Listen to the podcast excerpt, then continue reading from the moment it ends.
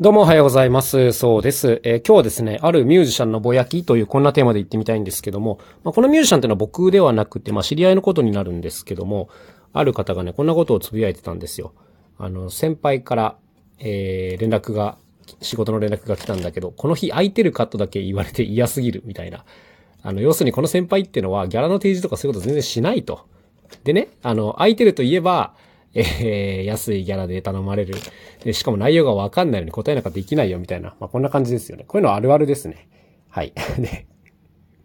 あの、まあ、困った人もいるよねと思うんですけど、まあ、ただね、これ、ぼやいてる方の方にもやっぱりちょっと、あの、あーって思うところはあって、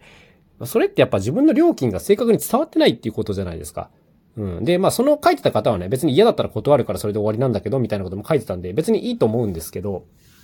まあ、僕からすると自分の料金がちゃんと伝わってないから、それを勘違いされて頼んでこられるっていう、まあ状況自体に問題があるかなという感じでございます。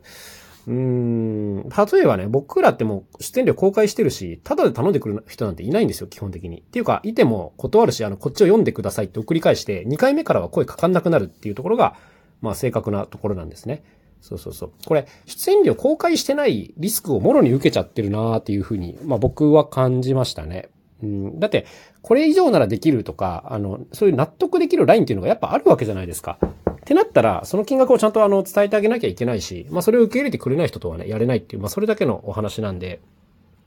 ちょっとこの方の伝える能力の方にも、あの、若干問題があるのではというふうに個人的には思っちゃったんですけど、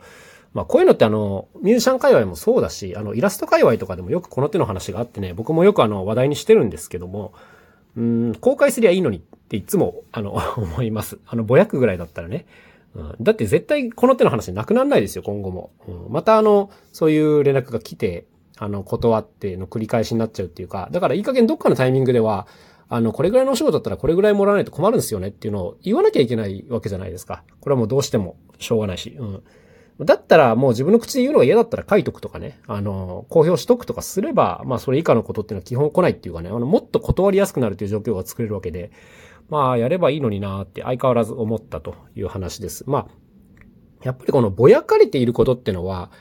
あの、どうしようもない問題ももちろんあるんですけども、なんか半分ぐらいは解決できるのではって感じてしまっている自分がいるので、まあやっぱね、あの、ぼやく前に解決策を考えましょうねっていう、そういうふうに思ってしまいます。まあ、自分がね、こういう性格なんですよ。その、それを言って何かいいことがあるんならやるし、あの、いいことないなら言わないっていう性格なんで、